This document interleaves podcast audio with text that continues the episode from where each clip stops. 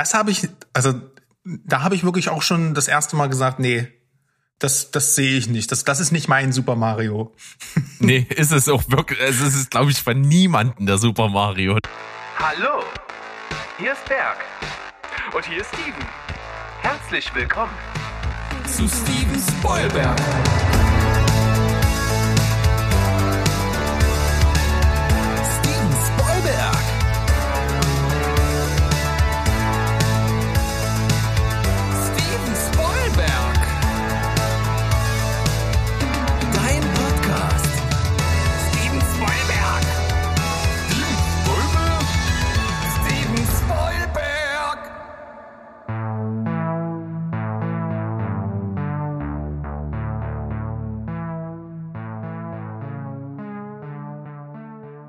Heidi ho, Welt da draußen. Wir sind zurück, euer Lieblingsfilm- und Serienpodcast aus dem wunderschönen und gleich sogar stürmischen Leipzig.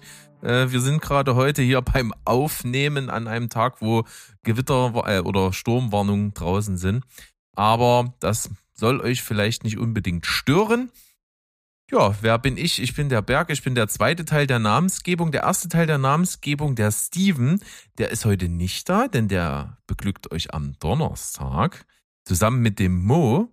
Und damit das hier die absolute ultimative Kombination wird, bin ich heute am Start mit dem Sandro, den ich begrüße. Tag schön. Hallöchen da draußen. Jo.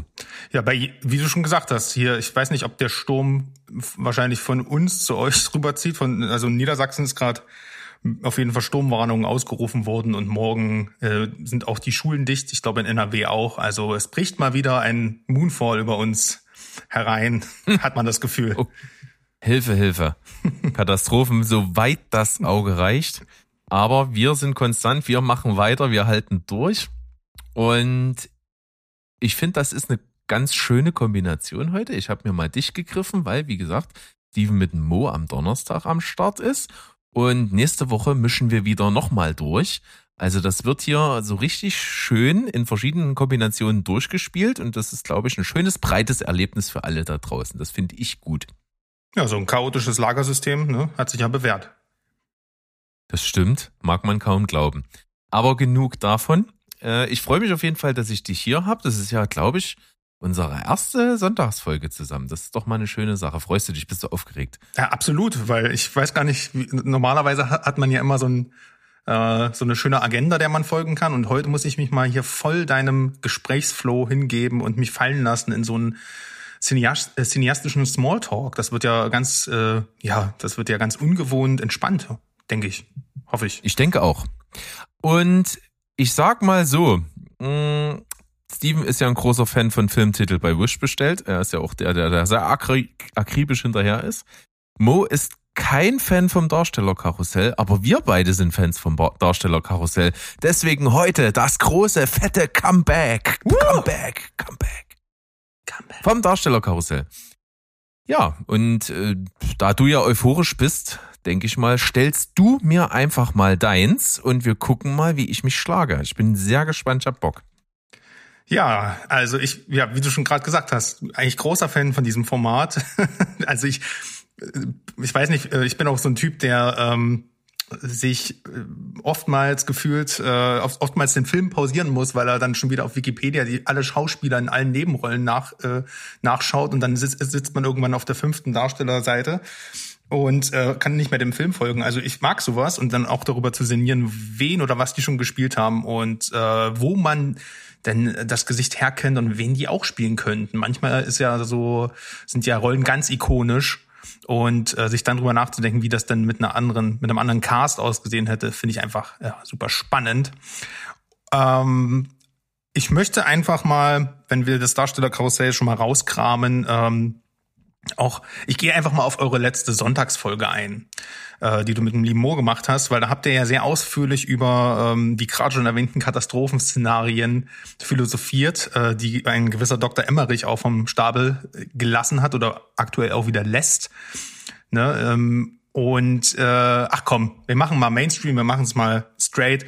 Gib mir doch mal äh, deine Darsteller-Varianten ähm, für, ähm, für die Hauptdarsteller des Films Independence Day Und zwar wären das Will Smith, Bill fucking Pullman und Jeff Goldblum. Ach, geil. Das ich muss ja diesmal die drei Sache. nehmen, weil das ist einfach ein unschlagbares Trio in dem Film. Ja, ja, absolut retro. Da wird äh, einer unserer Hörer, der äh, Sänger der Band ist Lieber, die übrigens ja ihr Album raus haben, äh, liebe Grüße an der Stelle, der Steven, der äh, wird sich, sich jetzt richtig freuen. Das ist einer seiner absoluten Lieblingsfilme. Äh, und ich gucke mal, dass ich das gut besetze. Gut, ähm, so, ich sag mal, Star des Films, natürlich Jeff Goldblum, der hier einfach mal die Welt retten muss. Der ist für mich der absolute, das, das, das Highlight, da ist, ist Will Smith fast nur noch Beiwerk.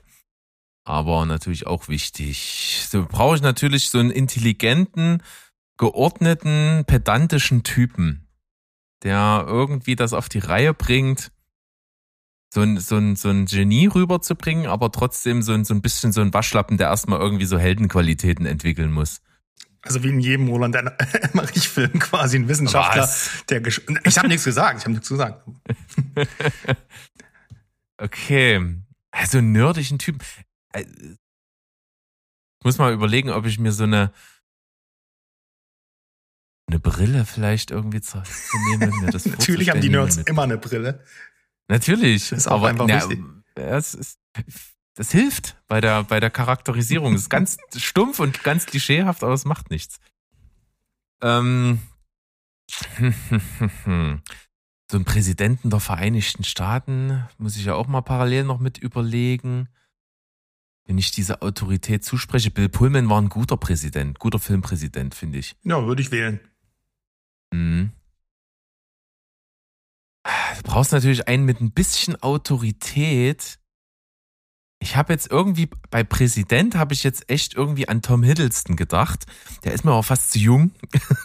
Der, der hat das noch nicht ganz in sich. Wir brauchen einen Silberrücken. Wir brauchen einen Silberrücken. Ich weiß gar nicht, wie alt Bill Pullman in äh, Independence Day war. Wahrscheinlich liegen die gar nicht weit auseinander. Ich, äh, ja, du kannst absolutes Recht haben, ja. Aber Mhm. äh, Tom Hiddleston gefühlt spielt er immer jüngere Charaktere, ja. Ja, das stimmt schon. Äh, ich ich habe natürlich äh, unweigerlich durch einen meiner Lieblingsfilme, nämlich durch äh, tatsächlich Liebe, irgendwie Billy Bob Thornton als Präsident im Auge. Ähm, das, Mhm. ist, das wäre jetzt aber einfach geklaut. Das macht man nicht. Aber also für den ist nicht einfach. Ist wirklich nicht einfach. Was ich auf jeden Fall erstmal, ich, ich, ich gehe mal zu Will Smith rüber. Ja. Und ich würde auch gerne äh, in der in der Ethnie bleiben, weil ich das echt irgendwie in dem Film, das kommt gut rüber. Und ich nehme, äh, für den fällt mir nämlich sofort Michael B. Jordan ein. Den kaufe ich Oh das ja. ab. Vor allem Ja, auch mit ist, dem äh, Typus, den er, äh, diesem Draufgänger-Typus, den er ja in dem Film innehat, ne, wo er dem Alien auf die Fresse haut. Das kann ich mir wirklich sehr gut vorstellen. Ja, also der ist schon mal eingeloggt, den finde ich super. Müssen wir natürlich. Es ist echt wirklich gar nicht so einfach, wie ich erst gedacht habe. Ich dachte, ja, okay, da, da kann man einiges mitmachen, aber da muss man auch erstmal jemanden finden, der da irgendwie reinpasst. Das sind so, äh, ich grad finde auch immer bei nostalgischen Filmen, die man schon als Kind gesehen hat, ist es umso schwerer. Also ich, weißt du, also ich könnte jetzt auch nicht Luke Skywalker ersetzen mit jemandem, weil das ist einfach so, das Gesicht begleitet dich halt schon so lange. Ne? Bei, einer, bei einem Film, den du letzte Woche im Kino gesehen hast, kannst du dann darüber philosophieren. Aber Jeff Goldblum nailt halt diesen, ähm, äh, diese Rolle einfach so. Deswegen, ich verstehe deinen Struggle. Ja, der ist absolut der schwerste. Ich habe aber eine gute Idee für einen Präsidenten. Also den würde ich super gerne mal als Präsidenten sehen. Der hat auch die nötige Autorität. Der kann diesen 4. Juli Monolog mega geil rüberbringen. Ich nehme Michael Keaton. oh ja. Hm? Doch, der bringt's. Michael Keaton bringt's. Ah, Also ich finde so in jüngeren Jahren, gerade wenn ich so an äh, Beautiful Mind denke, wäre Russell Crowe ein geiler Typ für, für Jeff Goldblum. Den fände ich ganz cool, aber das passt jetzt nicht mehr. Gar keinen Fall. Hm, Ich weiß gar nicht, habt ihr das so stringent gemacht? Also ich hätte jetzt auch Charakter genommen, die auch in der Zeit gut funktioniert hätten. Also würde ich jedenfalls Ja. äh, auch so gelten lassen, dass Man könnte die Regeln so beugen, das wäre schon in Ordnung. Aber ich, ich denke fast, ich könnte noch, ich könnte noch einen besseren finden. Weißt du, wen ich cool finde? Ich muss mal nach einem Namen googeln. Der hat mitgespielt. Der, der war mal bei Game of Thrones und zwar hier diese Rolle, äh, die mal mit dem Schauspielerwechsel war. Ähm, Ed Screen, Screen. Also der hat ja hier da, ähm, Dario Naharis gespielt. Ja, ich denke der mal- an, wie hieß der andere? Hieß der andere Hu Huismann? Äh, Huis- ja, Huis- Dan Daniel Huseman, glaube ich, der auch in Hill House mitspielt. Genau, den meine ich. Den Ah. würde ich, glaube ich, nehmen. Den finde ich ganz gut. Ich weiß jetzt gerade keine Gewehr auf den Vornamen, aber Huisman irgendwie mit Nachnamen, ja. Genau. Den finde ich eigentlich cool. Hm. Weil den habe ich auch mal schon in so Rollen gesehen, wo der so ein bisschen so einen leichten Nerd-Typen spielt. Das habe ich den super abgekauft. Trotzdem hat er Charisma, was ja Jeff Goldblum zweifelsohne hat. Davon nicht zu wenig. Das mag ich. Ja. Das logge ich mal ein. Michael, Mi, Mi, Mi, Mikiel, Mikiel, I, mit zwei I, Mikiel, Michael. Husmann äh, nehme ich für Jeff Goldblums Rolle, ich nehme Michael Keaton als Bill Pullmans Rolle und ich nehme Michael B. Jordan für Will Smith. Okay, äh, das hat Hand und Fuß, würde ich sagen. Ich muss das jetzt mal durchgehen. Mir ist nämlich gerade aufgefallen, ich, wenn ich das Darstellerkarussell mache, muss ich ja eigentlich die perfekten Picks vorbereiten, oder? Ja, ja, nicht immer. Das, ich weiß gerade nicht, wie ihr das immer gemacht habt. Aber deswegen Ab und zu mal haben wir es gemacht, aber nicht grundsätzlich immer. Ah, okay, gut. Deswegen habe ich parallel mit überlegt. Aber es gibt eine 1 bis 10 Wertung, richtig? Ja, Genau. Also für Michael Keaton kriegst du erstmal. Ach komm doch, da gebe ich dir eine 10 von 10, weil das sehe ich absolut. Ähm, ja, doch. Bin ich komplett bei dir. Vor allem, der kann ja auch so einen Over-the-Top-Typen. also, der hat ja auch so, so ähm, äh, sehr äh, intime Rollen wie in Birdman oder jetzt auch in Dopesick gespielt, aber der kann halt auch diesen, diesen Haut drauf Typen, ne? Also in sowas wie selbst die- diesen Need schlechten. for Speed. Ja, das weiß ich nicht mal, um Gottes Willen, aber diesen schlechten Robocop-Remake le- da oder halt auch, äh, was ich letztens gesehen habe, hier The Protégé, ganz furchtbar. Aber er spielt halt dann auch einfach nur diese, diese, ja, diese markanten, charmant, markant charmanten Bösewichte, ne, die aber immer nach dem gleichen Schema so ein bisschen aufgebaut sind. Und ähm, ähm, ich finde, auch diesen Vibe könnte der cool als Präsidenten rüberbringen, der so eine klare Kante hat und eigentlich am liebsten selbst in den Jet steigt. Das Ding äh, macht er ja sogar, ne? Stimmt. Ja. Von daher, ja, doch sehe ich 100 Prozent, 10 von 10. Ähm, Michael B. Jordan eigentlich auch. Also das ist jetzt ein bisschen, eigentlich ein bisschen zu einfach, weil, äh, weil wie du auch schon gesagt hast, du bleibst jetzt bei einem schwarzen Schauspieler und äh, der auch einfach so so eine große Klappe hat und aber auch irgendwie emotional spielen kann. Ich, der würde das aber einfach doch sehe ich halt absolut. Also ich sehe gerade wirklich, wie Michael B. Jordan diesem Alien auf die Fresse haut oder dann am Ende in dem Raumschiff äh, rumfliegt und ich kaufe dem das ab, weil der halt auch genug Charisma hat, so ein, so ein Trash zu spielen. Deswegen boah, kann ich die da auch nur eine 10 von 10 geben. Also Ja, sehr gut. echt geil. Was ich nicht, wo ich nicht so richtig mit äh, connecten kann, ist tatsächlich ähm, Huismann. Wie heißt er mit Vornamen? Mi- Mikiel. Michael, nicht Daniel. Ja, keine Ahnung. Aber ähm, ich kenne den jetzt in, in, als Dario Naharis in Game of Thrones ist der ja sehr extrovertiert und ähm, cool, aber irgendwie auch immer sehr zurückhaltend. Ähm, so, da kenne ich ihn her. Und an, ansonsten in Hill House ist er ein sehr nachdenklicher Charakter und so ein, ich meine, der könnte in einem in einem wissenschaftlichen, also wenn Christopher Nolan diesen Film inszenieren würde, würde der perfekt passen. Ne, so ein äh, in sich gekehrter, verschlossener Wissenschaftler, der ähm, eigentlich, der die ganze Zeit quasi mundtot gemacht wird.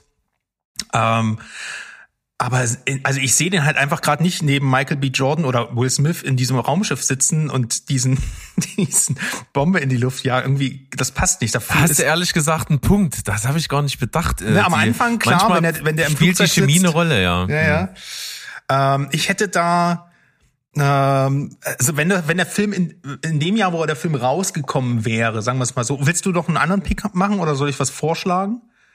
Äh, schlag bitte vor, ich glaube, ich finde hier nichts mehr ad hoc Schnelleres. Du hast ja auch zwei super Spitzenpicks rausgehauen, aber ähm, bei dem, also äh, wenn der 19, wann kam der 97, 96, äh, hätte ich Kevin Spacey genommen für die Rolle. Würde Kevin Spacey. Kevin Spacey gerade frisch nach Echt? Kaiser Sose äh, in dieser diese kurz noch vor sieben, das ist wo er gerade groß wurde, so die verschrobenen Typen, ne? Hätte ich hätte ich ihn super abgekauft, wie der dort einfach, äh, der, und, und vor allem, der kann ja auch Comedy, ne, American Beauty und sowas. Also er, der ist, also der kann ja diese, diese extra, äh, diese leicht wahnsinnige Comedy und das auf die Schippe nehmen. Doch, das sehe ich bei dem. Äh, aber wirklich nur so in dieser Phase der 90er. Danach wäre das schon, wäre schon wieder viel zu sehr im Charaktergeschäft irgendwie für mich drin gewesen. Ähm, und ähm, ja, ansonsten würde ich tatsächlich auch Edward Norton gut finden, aber das dann, also den späteren Edward Norton so auch so Mitte, Ende 2000er. Ja, Edward Norton ist geil. Mhm. Ja, das sehe ich.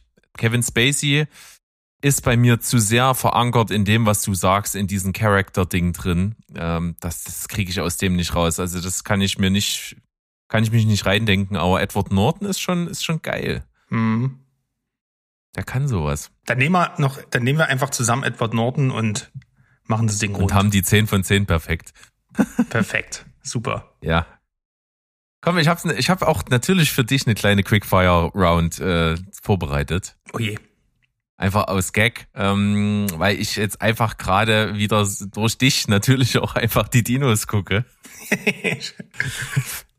Ähm, und, und da ist natürlich die Frage, es sind halt viele coole Figuren und ich habe mir gedacht, ich gehe mal folgendermaßen ran. Ich habe bei den Dinos drei Lieblingsfiguren.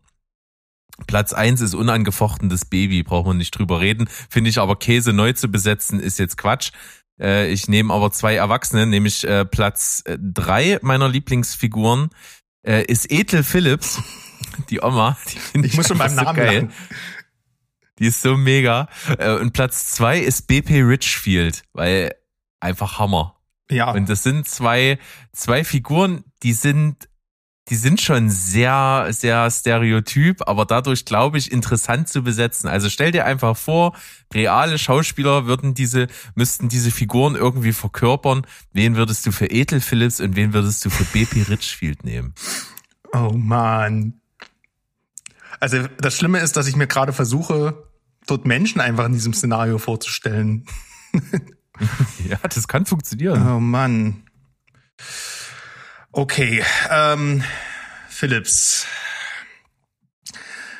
Wer ist denn, äh, also ich würde jetzt mal davon ausgehen, dass wir die nicht unter Make-up begraben, sondern dass es eine ältere Frau sein muss, die auch ein bisschen wahnsinnig ähm, aufspielen kann. Ähm, äh, das, boah. Wer, also, hm. Also ich würde es ja so rein vom, vom Overacting würde ich es ja Meryl Streep jetzt super zutrauen nach Don't Look Up.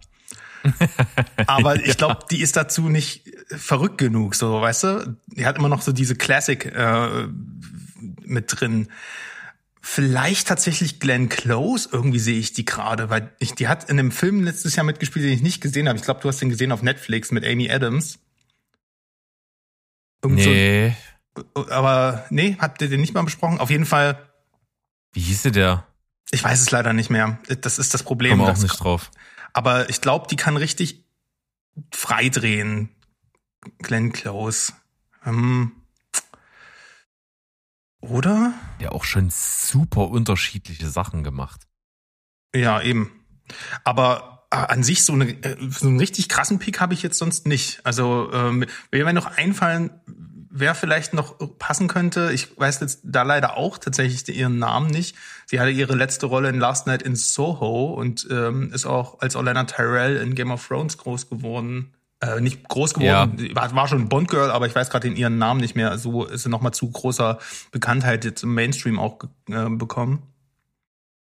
Weißt du, wen ich meine?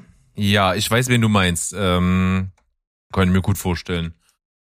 Äh, ich guck mal kurz raus. Ich hätte mir mehr äh, übrigens Ethel Phillips Vibes von ihr auch in der besagten Rolle sogar gewünscht. Also, dass die mal richtig freitretet. Ich glaube, also das kann die nämlich.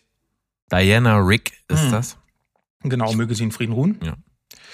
Aber äh, was richtig Geiles fällt mir jetzt leider sonst gerade nicht ein. Aber ich hätte einen guten Pick für, ähm, für Richfield. Und zwar John Ja, Goodman. bitte.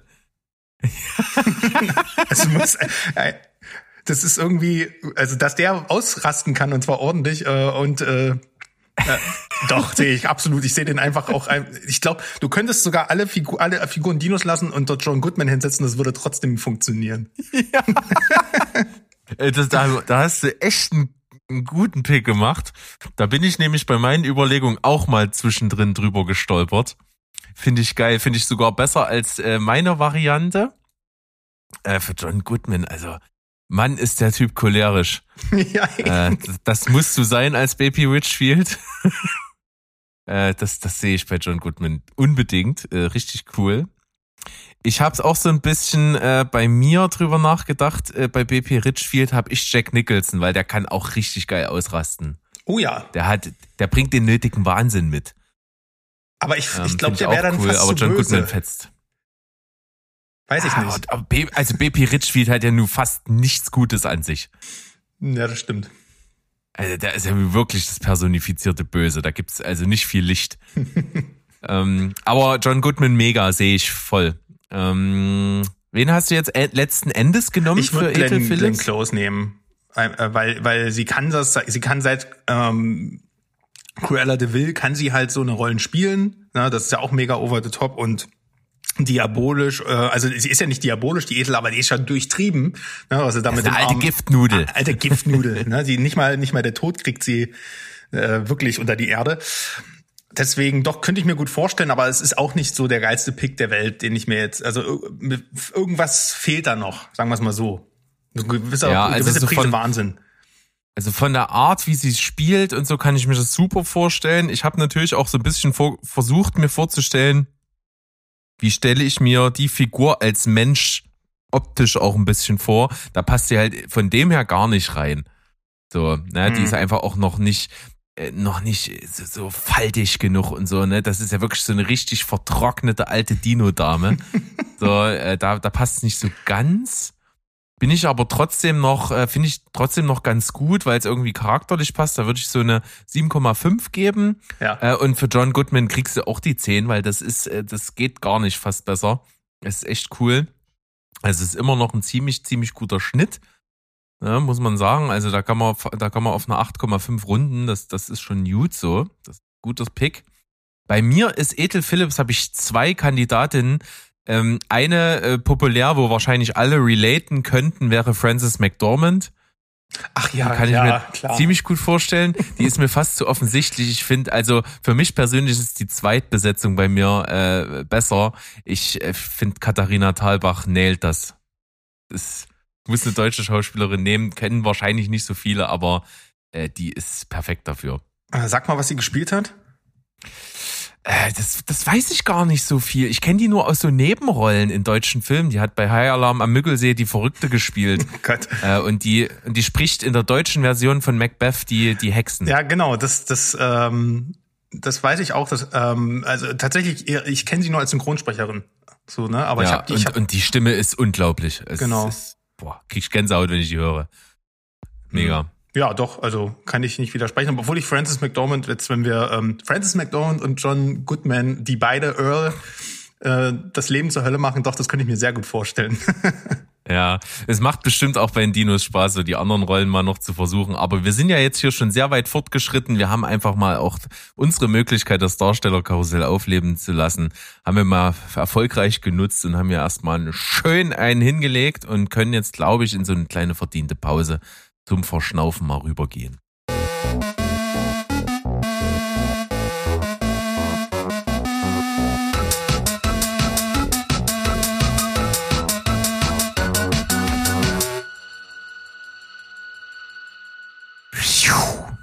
Da kommen wir aus dem Nebel zurück. Wir sind wieder da aus einer kleinen Pause. Ein ausuferndes Darstellerkarussell zum Auftakt liegt hinter uns. Und herzlich willkommen an alle, die, die das übersprungen haben. Wir sind jetzt hier wieder voll drin, gehen in den Hauptblock und beginnen diesen klassischer Art und Weise mit einer Empfehlung oder Gurke der Woche. Und da ich weder das eine noch das andere zu bieten habe, aber der liebe Sandro beides hat, bringt er halt einfach beides. Also er bringt euch zum Lachen und zum Weinen jetzt.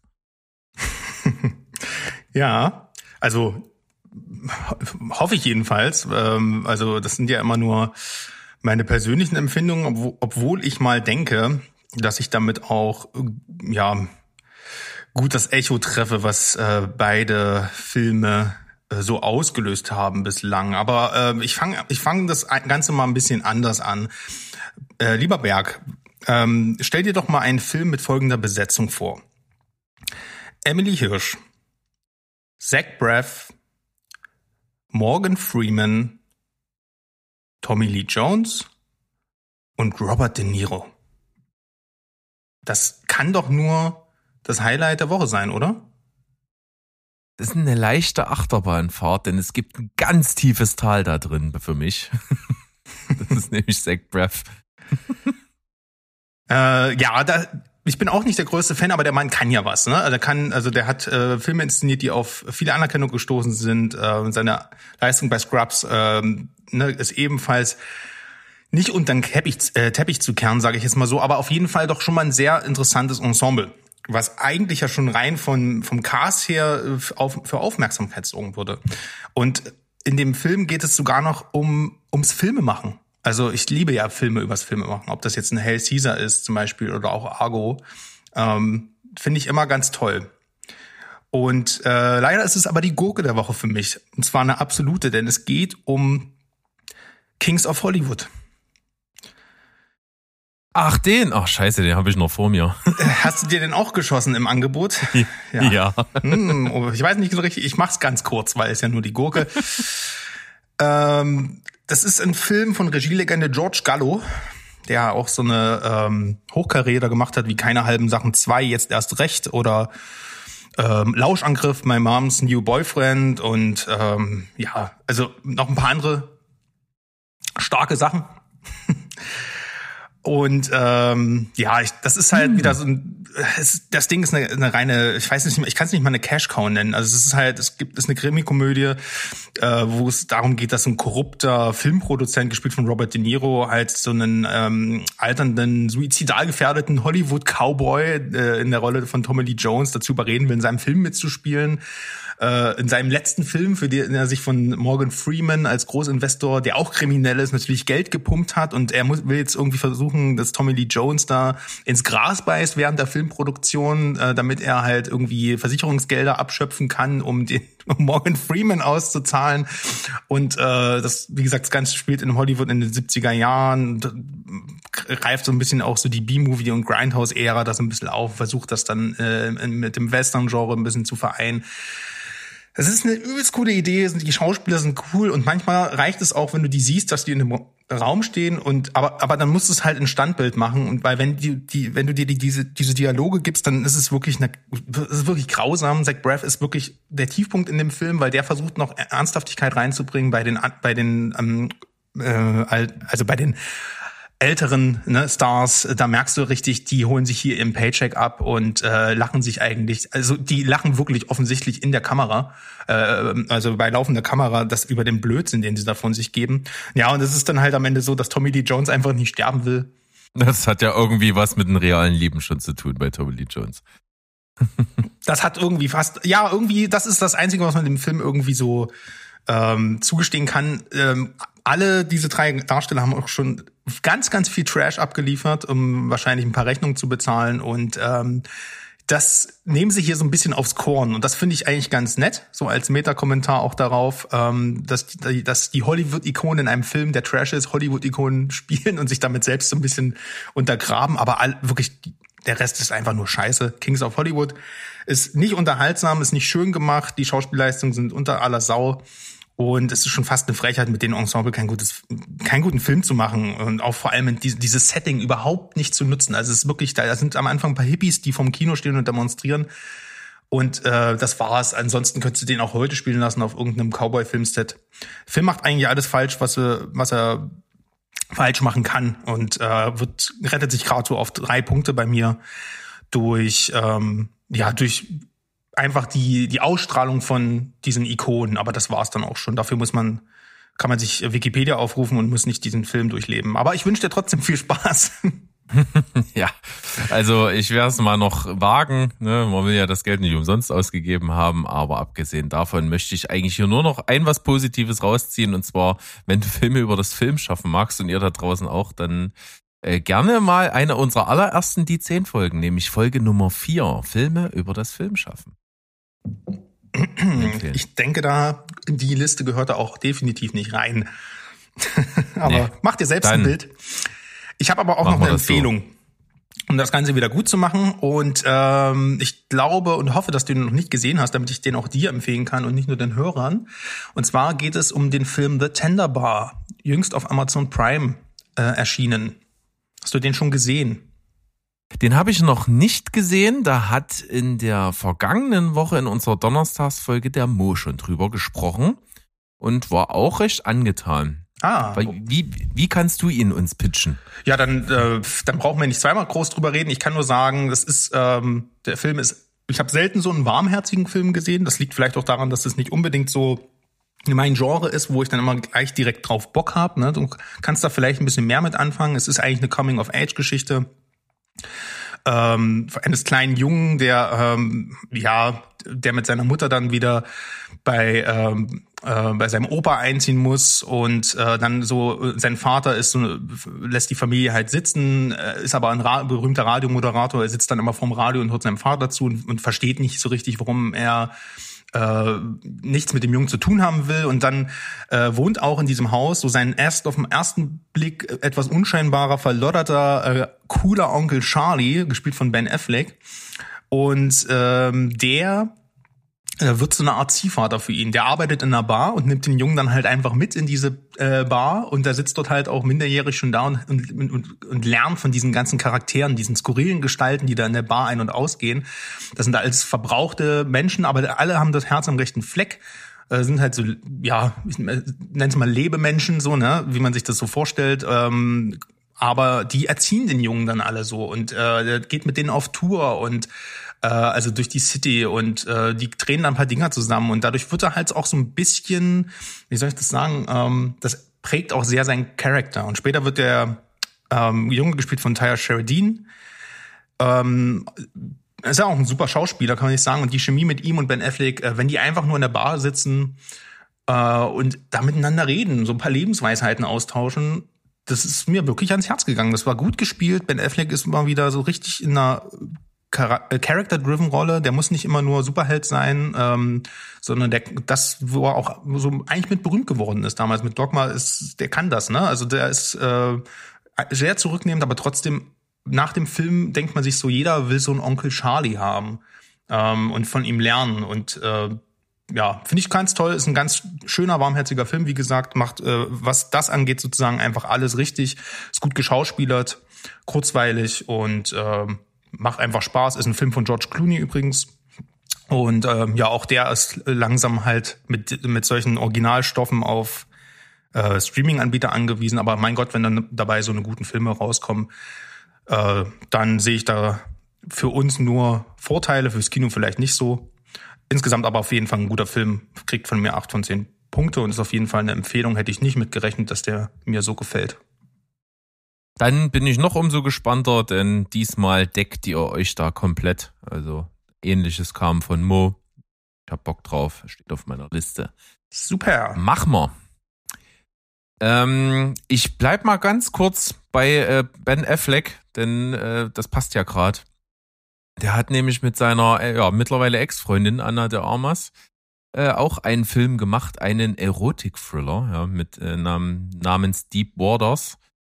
Und der sollte ursprünglich auf Disney Plus kommen, ist anscheinend Disney jetzt mittlerweile zu schlüpfrig. Die haben das kurzerhand in den Abfalleimer geworfen und den Abfalleimer hat Amazon geleert, sage ich jetzt einfach mal. Und What? äh, jetzt erscheint er dort. Ähm, Was ich überhaupt gucken nicht wir mal, was da rauskommt. kurz, kurz gar nicht verstehen kann, weil äh, irgendwie Disney Plus doch jüngst hier ähm, Pam und Tommy, äh, wo es um sprechende Genitalien geht, rausgebracht hat und das läuft dort auch. Aber egal. Manchmal weiß man nicht, woran das liegt. Wollte ich nur auf jeden Fall mal gedroppt haben. Da gibt's auch einen kleinen Teaser schon und der Teaser sagt nicht so viel, aber er hat Anna de Armas, äh, im Gegensatz zu den anderen Filmen, den wir kurz vor kurzem hatten, wo sie nicht mitspielt, äh, nämlich bei Yesterday, könnt ihr mal die Folge nachhören, wo wir darüber sprechen. Äh, wollte ich nur mal droppen. Viel mehr müssen wir dazu nicht sagen. Wir werden es dann sehen, wenn er herausgekommen ist, ob er gut ist oder nicht gut ist oder was auch immer die Kritiken sagen. Feine Sache. Dann äh, von der feinen Sache jetzt aber mal zur äh, schlechten Meldung, denn wir haben einen Toten in der Filmwelt zu beklagen. Und zwar Ivan Reitman ist gestorben. Und äh, der Mann hat sich natürlich vor allen Dingen in komödiantischen Sphären zu Hause gefühlt, da absolute Legendenfilme abgeliefert. Und das ist natürlich eine wirklich traurige Geschichte. Ne? Wir gedenken gerne mal an ihn jetzt hiermit. Und ähm, ja, was waren so Filmhighlights von ihm, die dich natürlich und mich bestimmt auch bewegt haben? Ja, also ich muss erst mal dazu sagen, dass ich, ähm, ich will jetzt nicht sagen schockiert, aber mich hat es tatsächlich ein bisschen gewundert, weil man ja auch gehört hat, dass der letztes Jahr noch so aktiv am ich weiß nicht, ob es letztes Jahr oder vorletztes Jahr war, wann die Produktion war, am, am Filmset auch von äh, dem neuen Ghostbusters so äh, umhergewandelt ist und seinem Sohn da so auch über die Schulter geschaut hat und irgendwie alle so zum Lachen gebracht. Und jetzt ist halt ne, vorbei. Und kann man aber zumindest sagen, wahrscheinlich wirklich schön, dass er das noch miterleben durfte, dass so seine Legacy, so heißt ja der Film auch, äh, weiter vererbt wird von seiner eigenen Familie. Und das ist eigentlich ein schönes Ding, ähm, das äh, miterleben zu, äh, zu können, glaube ich. Und äh, ja, was die Filmografie angeht, halt, wie gerade schon erwähnt, Ghostbusters, klar. Ähm, ich muss dazu sagen, ich bin nicht der riesen Ghostbusters-Fan. Ich habe das wirklich eigentlich nur als Kind gemocht. Aber ich werde auch, um den guten Ivan da mal zu zelebrieren, die jetzt mal wieder anschauen, mal gucken, wie die so heute auf mich wirken. Weil es ist wirklich, wirklich über zehn Jahre her, glaube ich, dass ich die gesehen habe. Ähm, was mich aber was ich aber viel äh, cooler fand damals äh, in jungen Jahren waren die Arnold Schwarzenegger Filme. Also äh, natürlich die und also wirklich ich wusste auch gar nicht dass die alle von ihm sind. Das ist mir erst jetzt be äh, bewusst geworden. Also Twins wusste ich weil das schon im Gespräch war wegen äh, ähm, wegen Triplets ne, wegen der Fortsetzung. Aber ich wusste nicht dass Kindergarten Cop und Junior auch von ihm sind. Also der Mann hat ja wirklich also Legenden des ähm, 90er Jahre Komödienkinos äh, rausgeballert, im, am, aber wie am Fließband. Deswegen Hut ab. Also so oft, und das sind ja auch alles Hits gewesen, ne? Auf jeden Fall, ja. Und das muss ich eben auch dazu sagen. Das sind, das war mir auch so bewusst gar nicht. Äh, da ist neben Ghostbusters echt noch ganz gutes Comedy-Gold aus unserer Jugend mit dabei. Das muss ich sagen. Und ich fand auch, so, so abgedroschen und so schrottig er eigentlich ist, fand ich auch Evolution cool. Irgendwie ja. Äh, finde ich den jedes Mal witzig. Und äh, da, da gibt's auch so eine Szene, das, das hat so einen Einzug in meinen Sprachgebrauch äh, gehalten. Und zwar gibt's doch da dieses komische, es sieht aus wie ein Flugsaurier, der dann abhaut und der dann irgendwie im Einkaufszentrum sich versteckt. Und dann gibt's diese coole Szene, wie, wie, ähm, wie heißt der Sean William Scott? Heißt er so? Ja, ja. Ja, genau. Sean William Scott da im Einkaufszentrum auf diese Bühne geht, ans Mikrofon, so übelst bedeutungsschwanger guckt und dann so, Kaka. Ja, stimmt. Ja, ja. Das ist so mega. Jetzt macht's Das mache ich gerne, ja. wenn nur so Kunstpausen sind, da sage ich manchmal gerne so, Kaka. Stimmt, die Szene war gut. Die habe ich damals aber nicht so wirklich verstanden. Das ist, aber das ist schon ein sehr eigener Humor auf jeden Fall, den er, so ein schrulliger Humor, würde ich auch fast sagen, ne? Ja, aber abgesehen mal davon, ähm, du hast es angedeutet, sein Sohn ist ja auch richtig dick äh, als Regisseur und auch als Drehbuchschreiber unterwegs. Ähm, er hat ihn oft unterstützt, also viele Filme, auch die sein Sohn gemacht hat, hat er halt auch mitproduziert. Da sind auch echt gute Sachen bei rumgekommen. Äh, nicht zuletzt auch einer ein Film, der mit echt vielen Oscar-Nominierungen, glaube ich, überzogen war, war doch damals Up in the Air. Oder? Gab es da nicht total viele Nominierungen? Ich kann mich noch erinnern, damals zu der Zeit, wo der rauskam, bei den Oscars wurde der so mit als, als absolutes Highlight. Ja, klar, George ähm, Clooney hat doch, äh, ich weiß nicht, ob er den bekommen hat, aber der war, glaube ich. Genau, der hatte, der hatte sogar sechs Nominierungen. Ah, okay. Äh, keinen einzigen gewonnen, ja. Nee. Ach ja, das Ding, dieser Aber George. Clooney, Vera Farmiga und Anna Kendrick, also beide als beste Nebendarstellerin nominiert. Das ist auch immer Mhm. selten sowas. Äh, adaptiertes Drehbuch, ne? Jason Reitman hat das mitgemacht. Bester Film, beste Regie, also der war da fett mit dabei. Ne, da waren auch das Vater-Sohn-Duo am Start und äh, Jason Reitman hat auch, ähm, da hat jetzt zwar sein Papa nichts mit zu tun, aber sein Debüt war äh, Thank You for Smoking und den lieb ich, den Film. Der ist so geil. Thank You for Smoking ist von ihm. Das wusste ich auch nicht. Von, na, von Jason Reitman. Von Jason, ja Sohn. klar. Aber Wahnsinn. Also da ist wirklich, äh, ich, mir ist es gar nicht bewusst gew äh, gewesen, dass der schon so lange in der Filmindustrie mitwirkt. Von daher doppelt ähm, bravo. Also da ist wirklich ähm, eine Künstlerfamilie am Werke. Absolut. So ist es dann also auf jeden Fall unser Gruß an dich da oben oder wo auch immer du dich im Jenseits siehst. Hast ein gutes Werk getan. Ja, bring den Haufen zum Lachen. No, so sieht's aus. Also, Haufen zum Lachen. Ich mache jetzt eine richtig schlechte Überleitung. Viele lachen auch aktuell über Uncharted im Kino. Was für eine Überleitung. Aber Haufen ist auch nicht eigentlich so schlecht, glaube ich. Ja, ja. ja, äh, die ersten Kritiken sind da und ehrlich gesagt, wie ich erwartet habe, mies. Was sind deine Gedanken dazu so? Ja, also ich will das gar nicht zu sehr schelten, das Ganze, weil ich es nicht gesehen habe. Sowas ist immer unfair, aber ähm, wir leben ja in einer Welt, wo die Trailer gerade im Blockbuster-Kino eigentlich schon den, der Film in Kurzform sind und wenn ich diesen Trailer als Film, kurzen Film bewerten müsste, dann würde er von mir wahrscheinlich drei von zehn Punkten bekommen, weil ich ihn abgegriffen lame finde. Die Schauspieler sind spielen nur sich selber. Ähm, ähm, also Mark Wahlberg spielt sich mit im, immer gleichen Gesichtsausdruck, als auch die Verschwendung von Talent in Person. Und äh, Tom Holland spielt halt das, was er kann. Und das ist halt nun mal Peter Parker. Ähm, ich hoffe, der wird mal irgendwo. Ich glaube, der wurde doch jetzt. Äh, wie heißt der Regisseur von Parasite? Ich tue die Namen immer falsch aussprechen, aber ich habe gelesen, dass er mit ihm. Bong Joon-ho. Bong Joon-ho, ja. Vielleicht wird das mal was. Das kann er auf jeden Fall gut gebrauchen, mal so ein ähm, Visionär hinter der Kamera, aber das ist, glaube ich, nix. Ähm, und ähm, ja, wie du schon sagst, die Kritiken, IMDb irgendwie 6,8 gerade, ist auch Tomato, äh, Rotten Tomatoes 42 Prozent Kritikerscore. Das muss nichts heißen, ne?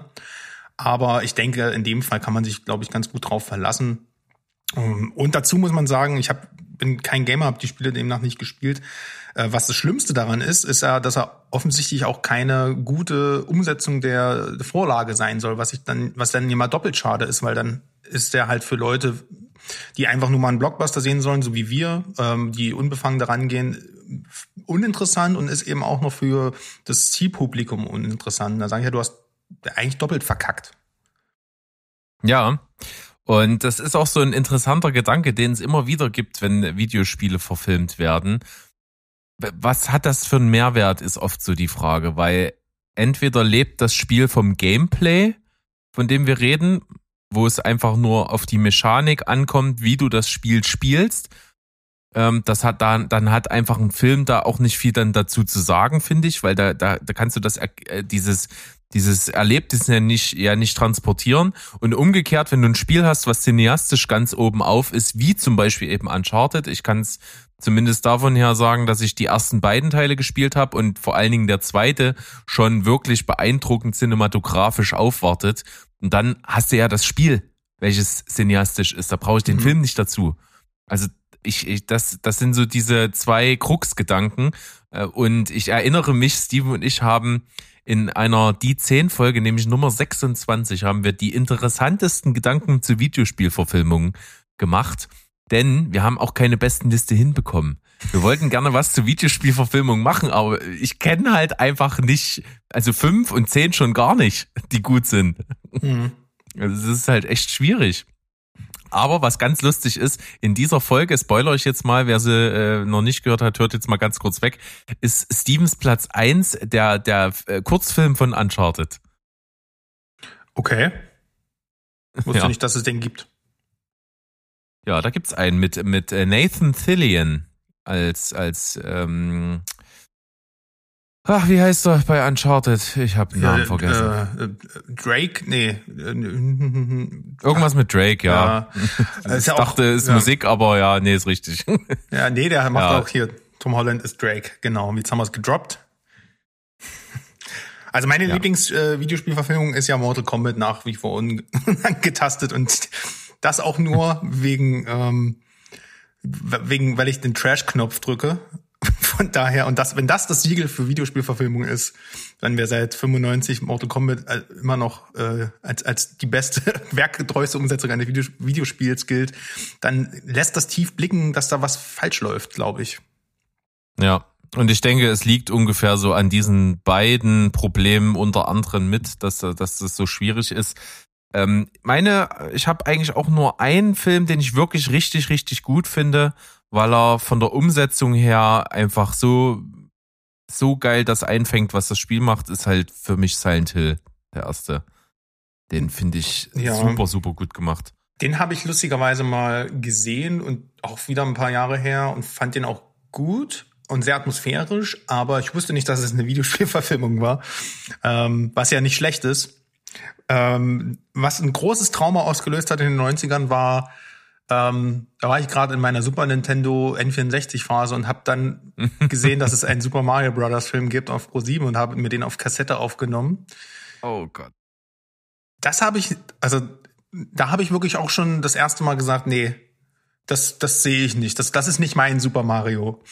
Nee, ist es auch wirklich, es ist, glaube ich, von niemanden der Super Mario. Das, so weit kann man das sagen. Und ich habe diesen Film damals zu seiner Zeit nicht gesehen. Ich habe den wirklich erst vor, ich glaube, vor zwei Jahren habe ich den zum ersten Mal in meinem Leben gesehen. Es war, es, es war ein absolutes Wechselbad der Gefühle, denn ich habe den äh, geguckt mit Audiokommentar von den Kollegen vom Telestammtisch. Und das hat's zu einem der coolsten Filmerlebnisse ever gemacht. Also der Film war wirklich richtig unterirdisch, aber ich hatte so viel Spaß mit dem Audiokommentar von den Jungs parallel. Ja. Äh, kann ich absolut empfehlen, war gut. Ja, allein für Dennis Hopper kann man sich das Ding schon nochmal geben. Aber ähm, Was, was hat denn den geritten, diesen ich Film weiß zu es machen? nicht, aber es ist Ey, einfach nur das geil. schlimm, ist das schlimm. Ähm, Eieieiei. ja, aber gut, das ist so Trash, aber auch so in den, äh, dass zum Beispiel aus Assassin's Creed nichts geworden ist, äh, versteht man nicht. Der Typ hat vorher, weiß ich ja jetzt auch erst nachgeholt, mit Macbeth ein, ja ein absolutes Brett abgeliefert, äh, also mit der Variante von Justin Kürzel. Hm, Dann diese noch eine neue Tomb Raider Verfilmung, die keiner braucht und wohl komplett Ah, die mochte ich. Charakter- Ich gebe zu, die mochte ich. Ich Ich mochte ja die mit Angelina gesehen. Jolie nie. Die mit Ähm, Alicia Vikander ja, finde ich genau. super, aber das liegt wahrscheinlich an ihr, weil ich die einfach mag. Ich sehe die gerne. Das kann sein, aber das Problem ist ja in dem Fall, ähm, es geht ja gar nicht darum, dass m, das ist ja so wie, äh, als wenn du über Erfolg, äh, als wenn du Erfolg ein, äh, an dem gut, an, an der Qualität des Filmes bemisst. So, das ist ja wieder ein anderes Ding. Aber äh, ist es eine gute Videospielverfilmung, wenn die Gameplay-Community sagt, das hat nichts mit Lara Croft und Tomb Raider zu tun? Dann wahrscheinlich eher nicht. Na gut, äh, der Film mit Alicia Vikander orientiert sich ja an diesen, an diesen Videospielartigen Reboot der Serie. Mhm. Ne, das gab's ja mal, da, da hat ja äh, Tomb Raider so einen ganz anderen Anstrich nochmal bekommen. Da wurde ja Lara nochmal ganz neu mit Origin Story eingeführt. Und daran orientiert sich auch sehr, sehr nah der Film mit ihr. Und das Spiel kam schon nicht so gut an in der, in den Fankreisen von Tomb Raider. Ah, okay. Dann kann das natürlich daran liegen, dass das äh, deswegen nicht so richtig überzeugt. Aber ich hatte sowohl dieses Spiel damals gespielt, was ich auch äh, sehr unterhaltsam fand. Das war auch, by the way, ziemlich cineastisch inszeniert. Ähm, weil es vom Gameplay her ziemlich stupide war, das muss man zugeben. Da war halt wirklich die Story und wie sie präsentiert wurde, so ein bisschen das Ding.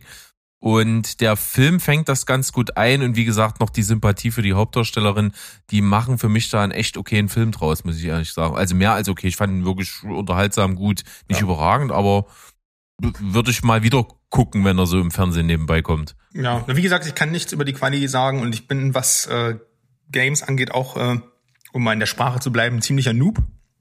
Aber ähm, das ist nur das, was ich immer von dem Film mitbekommen habe. Das ist äh, nicht äh, wirklich die die Seele der Spiele wohl einfängt. Aber vielleicht ist das ja nicht so. Es ist ja auch sehr, ähm, das, das sind ja unterschiedliche Medien und ich finde das auch immer schwierig, das alles miteinander zu vergleichen. Haben wir auch oft bei Büchern und so. Aber es ist schon doch, doch bemerkenswert, dass es bei Videospielen, was ja schon sehr, wie du schon sagst, was ja eigentlich schon sehr nah dran ist. Wenn du das Gameplay wegnimmst, sind ja viele Videospiele heute schon Filme dass das dann nicht mehr funktioniert. Was ist denn das Fünkchen, was dort noch fehlt?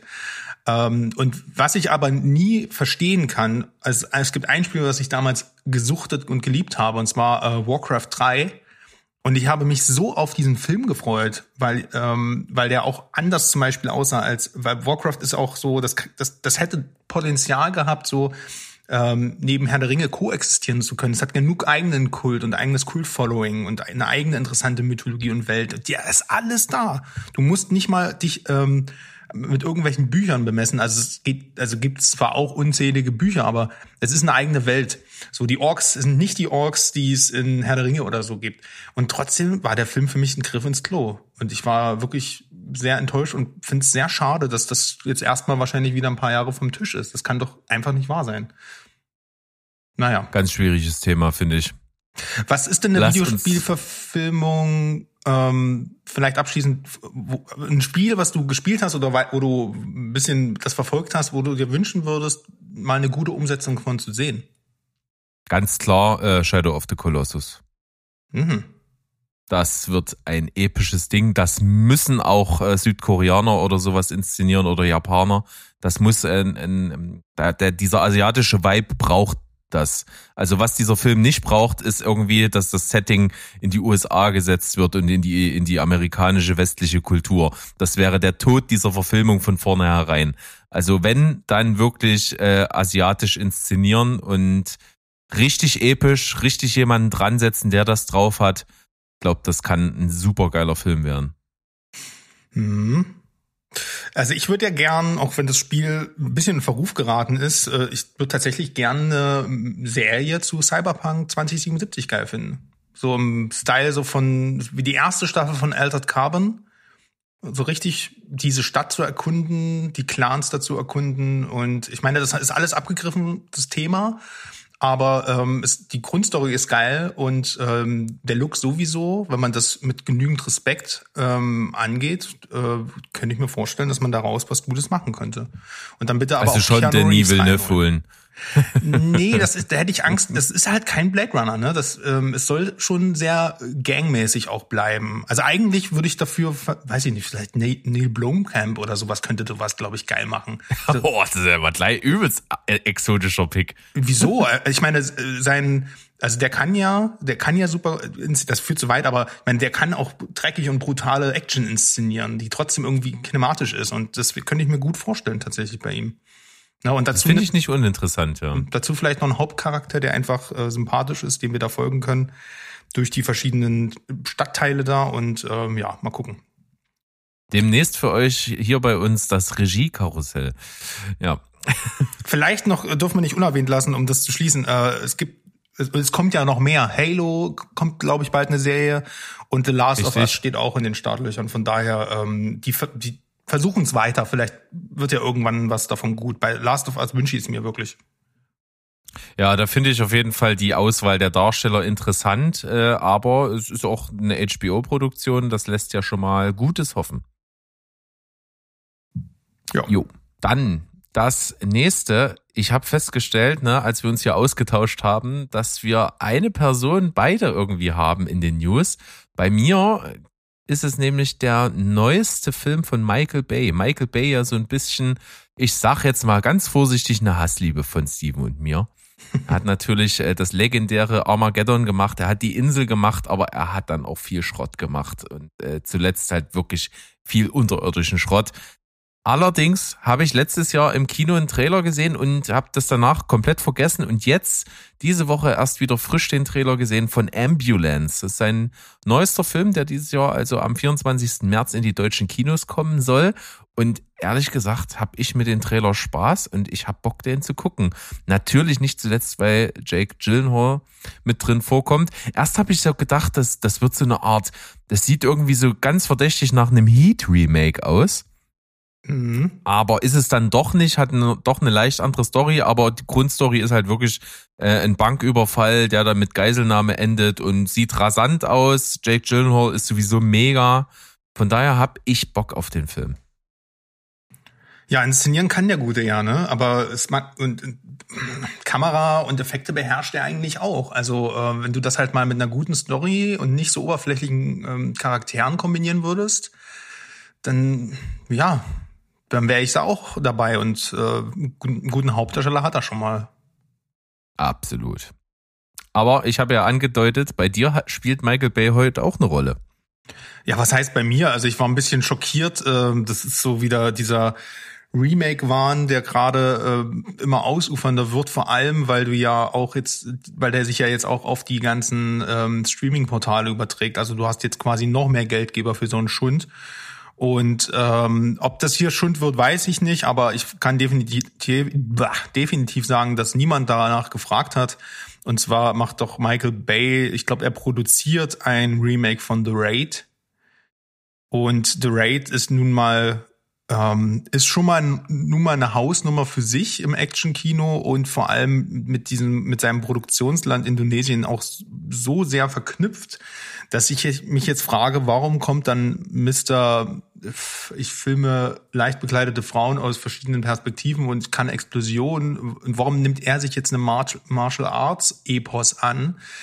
Äh, bestimmt nicht, weil er diesem Genre was äh, Neues hinzufügen möchte, sondern äh, das ist doch, das klingt doch schon ein bisschen wieder nach Cash Grab. Wobei ich mich frage, äh, ist denn The Raid so unbekannt ähm, in der USA, dass du äh, das, das muss doch, das ist doch eigentlich schon ein Kult für die Leute, die diese Filme eh abfeiern. Also nicht umsonst haben sie die ganzen Schauspieler doch auch äh, nach zu John Wick rübergeholt. Also ich verstehe wirklich die bloße Existenz des Films jetzt schon nicht. Ja, genau, das denke ich mir nämlich da auch, weil klar, man kennt es, wir haben hier schon wirklich äh, bis zum Erbrechen drüber gesprochen, dass einfach diese US-Remakes einfach deswegen ja hauptsächlich gemacht werden, weil ja die Amerikaner sich keine synchronisierten Filme anschauen wollen. Von mir aus, den Punkt Die gebe ich euch, aber ja, mal abgesehen und eben, dann kommt hier dazu, so viel wird da nicht geredet und B war doch, sind doch eigentlich diese Filme wirklich international so bekannt, dass ein Remake doch nicht, nicht ansatzweise rechtfertigen würde, äh, dadurch, dass man sich denkt, ich erhoffe mir jetzt mehr davon. Also, das verstehe ich auch gar nicht. Ja. ja. Die einzige Hoffnung äh, ist vielleicht, dass Gareth Evans ja irgendwie selbst mit dabei ist. Ich weiß nicht, ob er jetzt ähm, die Regie übernimmt oder es nur provo äh, produziert, provoziert. Ähm, es klingt ein bisschen so, als wenn Gareth Evans einfach Kohle braucht, muss ich sagen, weil ich glaube, seine letzten Projekte waren auch so, ich glaube, Gangs of London ist ein bisschen gefloppt oder ist nicht gut angekommen und Apostel, den ich eigentlich ganz cool fand auf Netflix, so ein Horrorfilm, war jetzt, glaube ich, auch nicht so, hat auch nicht so begeistert. Und ähm, ja, wenn er wieder zu dem zurückgeht, was ihn halt, halt eigentlich so ähm, ja bekannt gemacht hat, dann ist natürlich einerseits die Chance sehr hoch, dass der Paycheck nicht schlecht ist, aber auf der anderen Seite eben auch kann es ihn halt komplett äh, in den Boden rammen. Äh, weiß ich nicht, ob du da deine eigene ähm, ob du da deine eigene Legacy so sehr aufs Spiel setzen würdest. Äh, na, wahrscheinlich macht das, ist es am Ende wirklich die Kohle, weil ich kann mir nicht vorstellen, dass er jetzt The Raid, ähm, dass er jetzt ein Remake mehr Sinn gibt, als vielleicht die Geschichte The Raid 3 einfach selber weiterzuerzählen. Ich weiß es nicht. Wir werden es Ja. sehen. Al- Also, ich bin jetzt gerade so ein bisschen schockiert. Ich muss, ich muss einen Teil meiner Aussagen zurücknehmen. Der hat ja wirklich nichts verdient, dieser Film. Der hat weltweit neun Millionen gemacht. Das ist nix. Das kann schon, ja, das, Das spielt alles auf nix. Paycheck, ja, ja.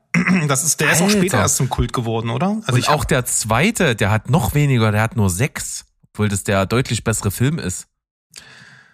Da siehst du, wie es läuft, ne? Also du ähm, bietest brillantes Martial Arts Kino, es wird aber einfach, äh, findet sich aber halt kein ähm, Filmstudio, was das supportet und in die Kinos bringt und dann baust du halt so ein Kult-Following nur in Insiderkreisen auf und dann, wenn du eine Nummer hast, kommt die- irgendeiner, wackelt einer mit, mit, mit einem Stapel Geld vor der Nase und dann machst du, den- musst du den gleichen Film nochmal machen, damit der dann mal wirklich, äh, damit du auch mal wirklich ein Filmstudio findest, was das Ding halt einfach mal in die amerikanischen Kinos bringt. Das ist ein bisschen Das traurig. ist echt, das ist wirklich traurig. Also ich bin gerade wirklich ein bisschen überrascht und schockiert, als ich hier nachgucke. dass, dass so ein Film, der so einen Kultstatus hat, also ich sag mal, so in, in gerade so in den Kreisen von, von Leuten, die wirklich Filme äh, im breiten Spektrum zu schätzen wissen, ist die Raid, äh, auch wenn man nicht Martial Arts Fan ist, eine Nummer. Also das ist, der hat seinen Status absolut. Und wenn ich da lese, dass der echt weltweit gerade mal neun Millionen eingespielt hat, davon äh, vier, über vier Millionen zu Hause im eigenen Land, Mhm. da läuft irgendwas echt verkehrt. Also das ist ja irre. Tja, da sind wir wieder bei Qualität und guten Film. Naja. Hm. Aber prinzipiell ist es ja, äh, wie gesagt, wir werden es mal sehen, wenn er mit an Bord ist, dann wird er vielleicht auch drauf schauen, dass man, äh, ne, dass man da jetzt sein ähm, sein Erbe nicht komplett versaut oder vielleicht ist es auch so eine Art äh, Soft-Reboot oder es spielt in der gleichen Welt, aber es ist am Ende ein anderer Film, so dass du den auch sch schauen kannst, wenn du die anderen nicht ge- gesehen hast, was auch immer es heute alles gibt. Ne? Äh, Manchmal ist es ja auch absolut gerechtfertigt, ein Remake zu machen, aber wenn du zum Beispiel, wenn das Medium ne, durch die ähm, durch verschiedene Generationen einfach so einen Sprung gemacht hat, dass äh, die heutige Generation den Film nicht mehr kennt oder nicht ne, oder, oder größtenteils halt einfach nicht kennt oder wenn du halt irgendwelche anderen ähm, ich sag mal künstlerischen Beweggründe hast, aber das sehe ich halt bei The Raid eher nicht. Nee. Es ist manchmal völlig verrückt, aber es wird dann zeigen, was am Ende rauskommt. Und ich sag mal, wir machen jetzt wirklich den ganz, ganz großen Sprung von dem ganz kleinen Budget und dem kleinen Einspielergebnis hin zum absoluten Maximum. Würde ich mal sagen. Wie meinst du?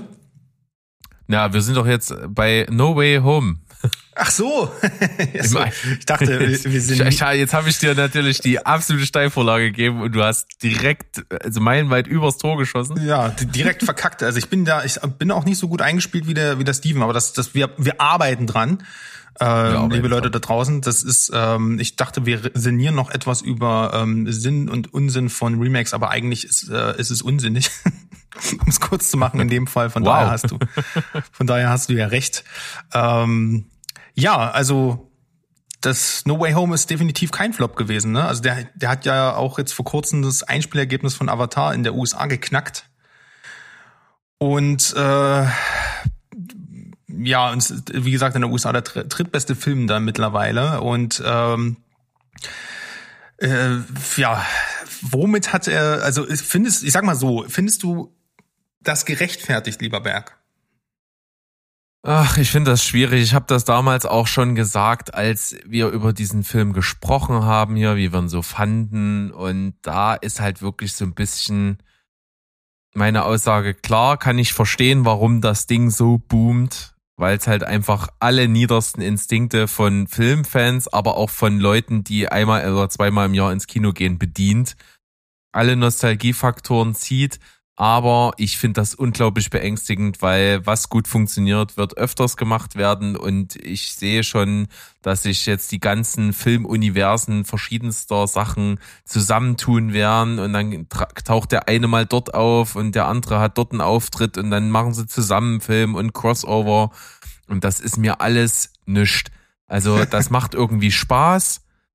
Aber ich habe das große Problem, dass es filmqualitativ halt null Mehrwert bietet äh, und einfach wirklich nur so ein Crowd-Pleasing ist. Und das macht mir echt Angst.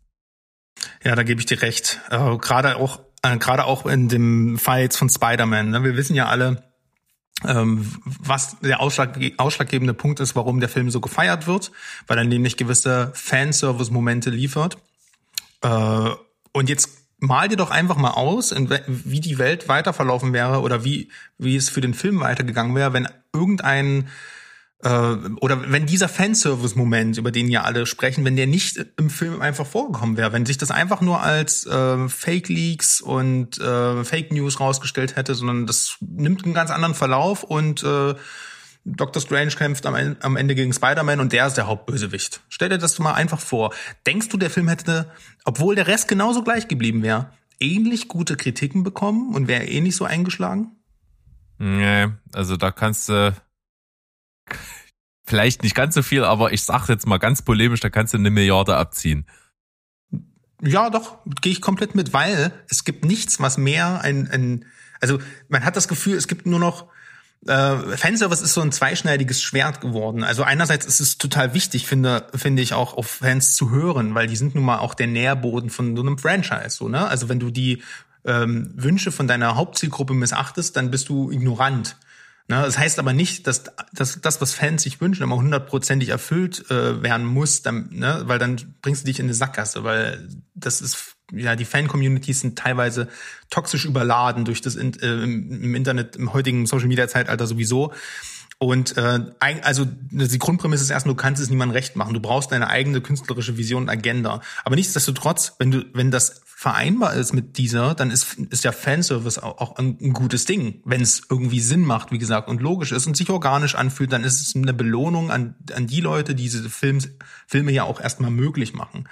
Deswegen, äh, ich würde das Wort Fanservice, es wird auch mit so viel Negativität behaftet heute, heutzutage. Nicht nur, also die, die Fans an sich sind das Problem, nicht der Service. Der Service kann schlecht oder gut umgesetzt sein, sagen wir es mal so.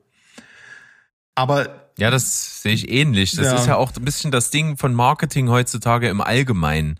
Natürlich ist es immer gut, ne, Sehnsüchte und sowas zu bedienen und äh, die, die ganze Industrie darum, die funktioniert ja mittlerweile schon über über über Sozialpsychologie und sowas. Also da wird wirklich ja in, an, an die niedersten Instinkte in Menschen appelliert, um die halt dazu zu bewegen, das äh, Produkt zu konsumieren und einfach auch diese äh, dieses, die, diese Sehnsucht, die du nicht mal hast, hervorzurufen. Ne? Also man versucht ständig diesen philosophischen Grundsatz, du kannst nicht wollen, was du willst, versucht man halt ständig auszuhebeln. Das ist echt spannend. Ja, aber in dem Fall ist es ja so, dass du, dass es hier explizit gewollt war.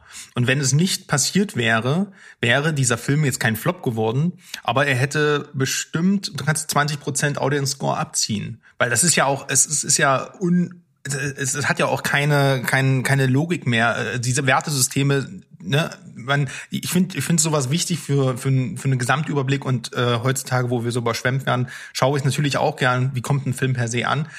Aber dann doch lieber Einzelmeinungen von Leuten, dessen, deren Meinung ich wertschätze, als halt so ein Rotten Tomatoes oder IMDb-Score.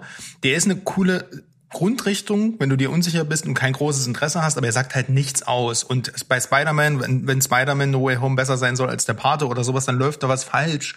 Ähm, und der ist halt einfach, es beru- beruht darauf, dass hier, wie du, wie du schon sagst, das, was gefordert war, ähm, einfach befriedigt wurde. Und dann ist eigentlich auch der Rest des Films irgendwo egal, weil du hast das bekommen, was du wolltest, wofür du Geld ausgegeben hast. Sagst das dem Nächsten, dass das auch, dass das passiert, kannst du reingehen, super. Und dann ist das aber kein Qualitätsmerkmal für den Film, sondern dann ist es eigentlich, dann hat die Marketingabteilung äh, gute Arbeit gemacht oder beziehungsweise hier ist es halt ähm, im MCU sind es natürlich auch andere Komponenten, die da mit reinspielen. Ne? Da geht es ja auch um Verkauf von Fox und Co. Aber nichtsdestotrotz ist es so, wenn das nicht, wenn dieser Fanservice-Moment nicht drin gewesen war, würde heute der Film nicht auf Platz drei ähm, im Box-Office stehen. Bin ich der festen Überzeugung. Und das ist, ja, wie du schon sagst, schwierig, weil dann müssen wir irgendwann um irgendwann haben wir wahrscheinlich nur noch Fanservice-Vehikel, die extrem aufgepumpt sind mit Geld, wo dann die dann halt wie so eine Achterbahnfahrt sind, wo halt ganz viel ähm, Nostalgie und Fanservice drinne steckt, aber wenig Substanz. Und das sage ich als jemand, der Fanservice tatsächlich sehr genießt, aber eben auch langsam davon übersättigt ist. Ja. Und ich sage jetzt mal ein Beispiel von Spider-Man No Way Home ist es ja wirklich so, was ist der Film ohne die 200 Millionen Budget, die da drin stecken? Bleibt echt nichts mehr übrig. Das ist wahr. Ist schwierig natürlich im Blockbuster-Genre Filme zu bewerten, wenn man das Geld wegnimmt, aber du hast recht, äh, irgendwie so ein Grunddrehbuch oder so eine Grundstory, eine, eine tolle Charak Charakterentwicklung, die, die will ich ihm gar nicht absprechen. Ne? Der Film ist ein sehr unterhaltsamer Film, aber äh, ja, ich gebe dir recht. Also er hat die diese Art von Lorbeeren nicht verdient und das führt, ich weiß nicht, wie es dir geht, das führt bei mir immer zu so einer Anti-Haltung auch. Obwohl ich diesen Film durchaus genieße, finde ich es einfach schon wieder nervig, dass dieses Ungleichgewicht entsteht. Alle Fans sollen glücklich sein, ist kein Thema.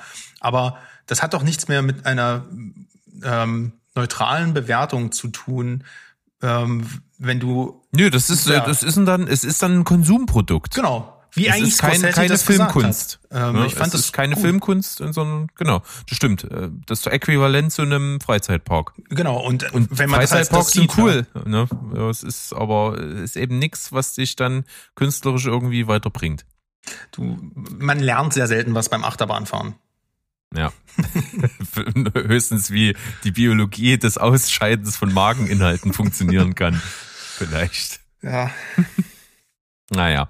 Aber passt sehr schön zum, ich sag mal, Abschlussthema für heute. Wir sind ja zeitlich schon ganz gut unterwegs. Aber ähm, die Wahrnehmung, ne? Äh, Auf was verlässt man sich so? Wo guckt man? Wie kommt ein Film an? Wie sehr beeinflusst das einen eigentlich? Und das Ganze hat man eigentlich bei uns hier, also direkt hier im Steven Spielberg-Kosmos so ganz gut gemerkt im Bezug auf Moonfall. Ne? Letzte Woche von Mo als absolute Gurke der Woche hier mitgebracht. Und äh, auf der anderen Seite ist dann ein Steven, der, weiß ich nicht, zwei, dreimal im Jahr ins Kino geht und mich fragt, ob wir unbedingt nah ins Kino bitte gehen zu Moonfall. Ne? So als Spoilberg in Gefahr. Wir schauen den Film, damit ihr es nicht müsst. Ähm, also das, das hat mich natürlich irgendwie alles so abgeschreckt, dass ich echt keinen Bock habe, den zu gucken. Hm. Da hat Mode jetzt quasi äh, schon die erste Perle des Jahres genommen. ja, ähm, ich habe es auch gehört, was Mo darüber gesagt hat. Das, das Ding ist halt, ähm, es hat nichts verändert, weil das ist halt wie bei, was hatten wir eingangs Uncharted. Du, der Film geizt, finde ich, auch im Trailer nicht damit, dass er nichts kann, äh, weil er schon nicht gut aussieht und so. Aber ja, wie gesagt, wir müssen ja nicht nochmal den Emmerich durchkauen. Das, das Ding ist jetzt halt, Moonfall ist, glaube ich, eine Woche im Kino und gilt da jetzt schon als Flop. Und da ist halt so die Frage auch, wann ist denn ein Film eigentlich ein Flop oder warum ist das oder warum macht das was mit uns? Sagen wir so, das ist eigentlich die spannendere Frage. Warum ein Film ein Flop ist, ist lässt sich ja leicht erklären durch Fakten. Aber ähm, warum wir als, ich sage jetzt mal, Pseudofilmkritiker setzen oder, oder Filmliebhaber setzen ja, wenn wir uns einen Film raussuchen äh, auf einem Streaming-Portal, schauen wir auch nicht, was hat der eingespielt. Warum bewirkt das dann trotzdem so eine Art Vorbelastung, so eine negative? Obwohl wir ja eigentlich sagen, die besten Filme, die wir so mögen, sind wahrscheinlich gar keine Pu- Publikumslieblinge wie, oder die äh, haben viel am Boxoffice gemacht oder halt gar nichts wie The Raid. Was macht das mit uns? Das glaube ich eben auch. Äh, wobei wir bei The Raid der Vollständigkeit halber sagen müssen, ne, der hatte halt auch wenig gekostet. Der hatte also, glaube, das Achtfache seines Budgets eingespielt. Also das kann man absolut nicht als Flop verkaufen, aber es spielt natürlich nicht in dieser oberen Liga mit und das ist, glaube ich, so ein Teil des Problems. Denn äh, was ist denn so faktisch ein Flop? Und das sind ganz knallharte Marketing-Sachen, ne? Der, die, die Launch-Performance und solche Sachen werden da einfach gemessen und die werden verglichen mit anderen Stellwerten und dann äh, errechnet irgendein ganz schlauer Algorithmus-Typ, ähm, dass das jetzt also nichts mehr wird, äh, jetzt schon vom Start, ne? Aber ist auch nicht ganz falsch, denn äh, ein guter Bekannter von mir sagt immer, das Gewinnerpferd und das Verliererpferd erkennst du am Start. Philosophisch könnt ihr euch jetzt mal durchdenken. Ja. Ähm, aber nichtsdestotrotz, bei Filmen ist es eben so, ja, irgendwie macht die ganze Berichterstattung rundherum einen Einfluss aus. Äh, zweifelsohne. Dann kann ich mich auch nicht rausnehmen. Das ist immer so, sobald ich irgendwas, eine Zeile von davon lese, wie ein Film irgendwie angekommen ist, hab ich schon irgendwas im Hinterkopf. Das kann sich manchmal auch rausstellen als, äh, als falsch oder als irgendwas, aber eine Vorbelastung ist bei mir auch immer da. Da kann ich mich nicht gegen wehren. Das ist reine unterbewusste Psychologie. Mhm. Ja, na klar, ist ja auch so ganz menschlich, ne? Wenn da weiß ich kommt äh, ein neuer Arbeitskollege äh, in Betrieb und äh, jemand sagt, äh, das ist ein Arschloch, äh, bevor du ihm überhaupt die Hand geschüttelt hast, da weißt du auch, du gehst ja auch erstmal so vorbelastet ran, sagst du, weil vor allem wenn derjenige, der das über ihn sagt, halt dir auch vielleicht nahe steht ähm, und du seine Meinung schätzt, so ne. Deswegen, pff, ja, aber was ich finde, weil was ich da halt auch immer als Vorteil erachte, ist, wenn du, wenn du mir jetzt zum Beispiel sagst, der neue, ähm, äh, neue Star Wars Serie ist voll Müll, dann weiß ich, muss ich jetzt nicht unbedingt einfach, ähm, das, das, das ist okay, wenn du das so findest, aber das ist wahrscheinlich einfach nur deine Wahrnehmung, weil du damit nichts anfangen kannst. Und dann kann ich das auseinandernehmen und für mich selbst kom komplett un, äh, unbefangen nochmal rangehen. Ja, wenn du mir jetzt aber sagst, der neue Film von Ari Aster ist ziemlich, ja, underwhelming, dann denke ich mir, oh, das ist aber pff, jetzt doof. Ne? Also ich hätte es gehofft, das ist dein neuer Lieblingsfilm. Ne? Also das Mhm. ist das ist so wieder so ein, so ein so ein Ding, da muss man halt wirklich drauf achten. Also das ist finde ich immer interessant, mit wem man darüber spricht. Aber ähm, du hast ja auch schon gesagt, was ein Flop ausmacht, so ne? Und ähm, das mit das, das Sprichwort mit dem Pferd, das, das kann man, das ist vielleicht heutzutage so, aber wir alle lieben Filme, die damals Flops waren. Also ob das jetzt ein Blade Runner oder ein Fight Club oder so ist, ähm, die erst über Jahre zum Kultstatus ähm, ihren Kultstatus erreicht haben und ähm, dann auch äh, ja auch die Vita der Regisseure aufgewertet haben oder auch der Darsteller. Ne? Und das ist wieder das nächste Thema. Ähm, schlechte Performance am Boxoffice beeinflusst ja zum Glück auch nicht. Zum Glück sagt man ähm, die ähm, die Preisverleihung, sonst wäre ja No Way Home überall nominiert. Aber ich finde, da gibt's kein Gleichgewicht mehr. Man hat das Gefühl, es werden ähm, unterperformende Filme fast nur in Preisverleihungen nominiert. Dadurch werden die fürs Mainstream-Kino un, äh, unattraktiv und ähm, de, alle Blockbuster-Sachen finden so ein bisschen daneben statt, so ne. Und ähm, ich finde es halt schade, dass halt ein Flop, ähm, es gibt halt wirklich Filme, die müssten mal ein bisschen Zeit bekommen. Ne, weil da gibt's einfach kein Franchise, auf das die aufbauen. Da sitzt niemand am ersten Tag in der Vorpremiere drin und sagt, das ist ein geiles Ding, sondern da entsteht erstmal so ein bisschen, vielleicht auch ein bisschen Mundpropaganda. Gerade wenn du dir, wenn du ins, weiß ich nicht, Krimi-Thriller-Genre reingehst und da irgendeine Perle sind, muss ich doch erstmal rausentwickeln können. Und das ist doch irgendwie, dann hast du das Gefühl, das ist gar nicht mehr nötig. Entweder werden die Filme äh, möglich, die Filme werden entweder sofort an Streaming-Plattformen verkauft, und dann hast du diesen einen Thriller, der ins Kino kommt und der bricht dann wahrscheinlich sämtliche Rekorde. Äh, so als würdest du dahin gesteuert, was du als Flop empfinden sollst und was nicht. Also äh, weiß ich nicht. Und dann hast du hörst du noch so eine Geschichten wie bei Last Duel oder äh, anderen Fox-Produktionen, die Disney dann so weit unterm Radar laufen lässt, dass, dass nach einer Woche die Meldung kommt, es ist ein Flop und der landet in zwei Monaten auf Disney Plus. Hm, schwierig. Wirklich, ja. Also absolut perfekt zusammengepasst, äh, zusammengefasst von dir, weil das sind die Aspekte, die da echt eine Rolle spielen. Und natürlich spielt da auch ein bisschen mit rein dieser Zwist, den es schon immer gibt. Wenn du jetzt wie wir riesen Filmfan bist und halt wirklich in die Tiefe gehst und so einen Film zerpflückst in Kamera, in Regie, in Schauspielleistung, in was weiß ich nicht alles, dann ist das Mainstream-Kino meistens nicht der Lieferant dafür, dass du mega geile Filme, die du mit neun und mit zehn von zehn bewertest, bringt. Das werden im, eher, eher irgendwelche Indie-Filme oder irgendwelche unterm Radar-Filme laufen. Das merke ich ja immer dann, dass die Filme, die mich am meisten interessieren, die ich gerne sehen will, die laufen meistens gar nicht im Kino bei uns. Da muss ich in irgendwie das letzte abgeranzte Kino irgendwo gehen, damit ich überhaupt noch eine Vorstellung abgreife. Äh, Bestes Beispiel, The Green Knight zum Beispiel, der ja wirklich einer, ein Film für Filmfans ist, für, für Leute, die Filmkunst schätzen. Der lief halt irgendwie in ganz Deutschland mal eine Woche irgendwie und bei mir in der Gegend haben Steven und ich einfach Glück gehabt, dass es eine einzige Vorstellung im, im, im UCI gab, äh, draußen im Nova Eventis äh, vor den Toren von Leipzig. Äh, da sind wir halt hingefahren und haben die eine Vorstellung abgegriffen, aber sonst hätten wir in die Röhre geschaut. Und das ist so ein bisschen natürlich auch der große Unterschied, ne? Also Flop wird für die Filmindustrie äh, nur daran gemessen, ob er die Massen berührt. Und das, ob er die Massen berührt, hat meistens nicht mit der Qualität des Films zu tun. Hm.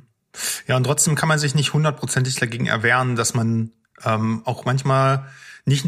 Ich glaube, das ist auch so ein bisschen die Angst davor. Ich nenne es jetzt mal Angst, sehr ähm, sehr übertrieben, einen Film alleine mögen zu wollen, weil es ist ja immer schöner, Sachen mit den Leuten zu teilen. Ne? Also also wenn man zum Beispiel hört, der Film soll gut sein ähm, und es muss ja nicht immer nur hirnloses Blockbuster-Kino sein. Mag ich auch, aber ne, dann ist es halt ein guter Blockbuster-Film und dann geht man rein und sagt, ja, ist wirklich gut, finde ich toll dann gibt's ja wieder so ein bisschen so die Gegenbewegung, äh, wo du auch das Gefühl hast, das stehe ich auch sehr kritisch gegenüber. Ein Film wird gefeiert äh, und, und ist erfolgreich. Und dann hast du sehr oft, dass sich Kritiken dagegen bewegen und, und erfolgreiche Filme niedermachen und dafür das Arthouse-Kino hervorheben, was oft wahrscheinlich auch auf Wahrheiten basiert.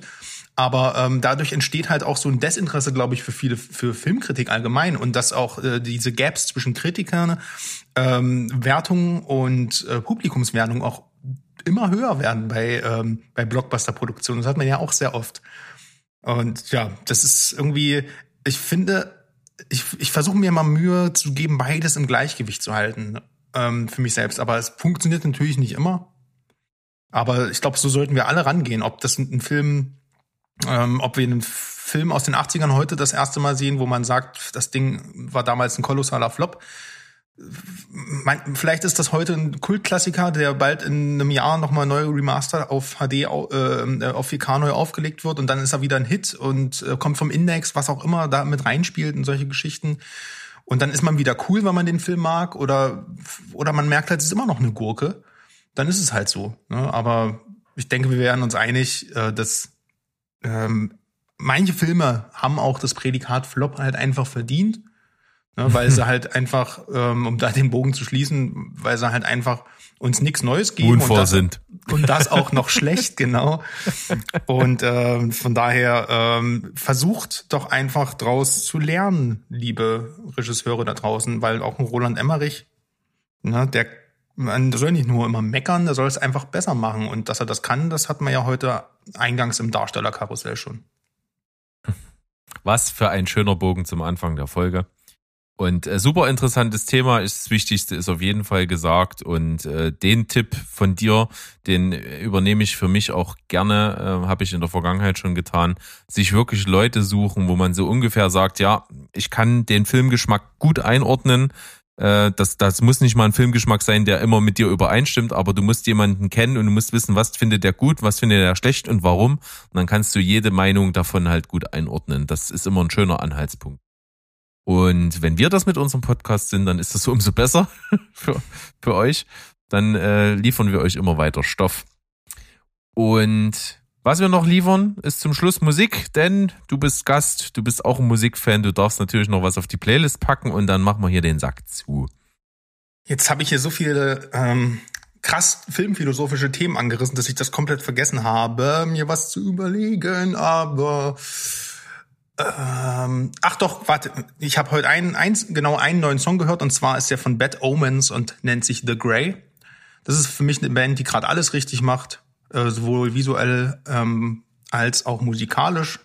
Feier ich sehr, freue mich sehr aufs Album und das ist äh, ein etwas poppigerer Song, hat aber trotzdem äh, ja saftige Gitarren ne, am Start und das finde ich cool. Also es ist ein Metal-Song, den auch der liebe Mo hören kann. Sagen wir mal so. ich wollte gerade mal wieder zu Mo rüber switchen. Der wird sich super freuen, dass wieder ein Metal-Song von einer Metal-Band auf die Playlist kommt. Aber was soll's? Wir sind halt einfach da in die Richtung geprägt. Bad Omens finde ich auch geil.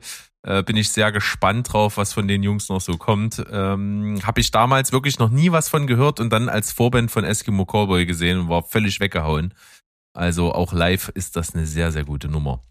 Schöne Wahl. The Grey wandert auf die Steven Spielberg Random Songs Playlist.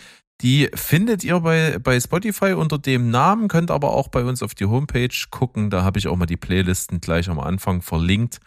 Da kommt ihr auch auf die Musik. Ich bedanke mich bei dir. Es war super cool. Äh, Gerade jetzt am Ende haben wir nochmal richtig einen rausgeholt hier mit philosophischen Themen und allen möglichen. Das finde ich gut. Ich hoffe, ihr auch da draußen. Und ich würde dann mal sagen, wir beenden die Folge ganz wie immer üblich mit Tschüss, Ciao und Goodbye. Bleibt spoilerfrei. Tschüssikowski. Tschüss.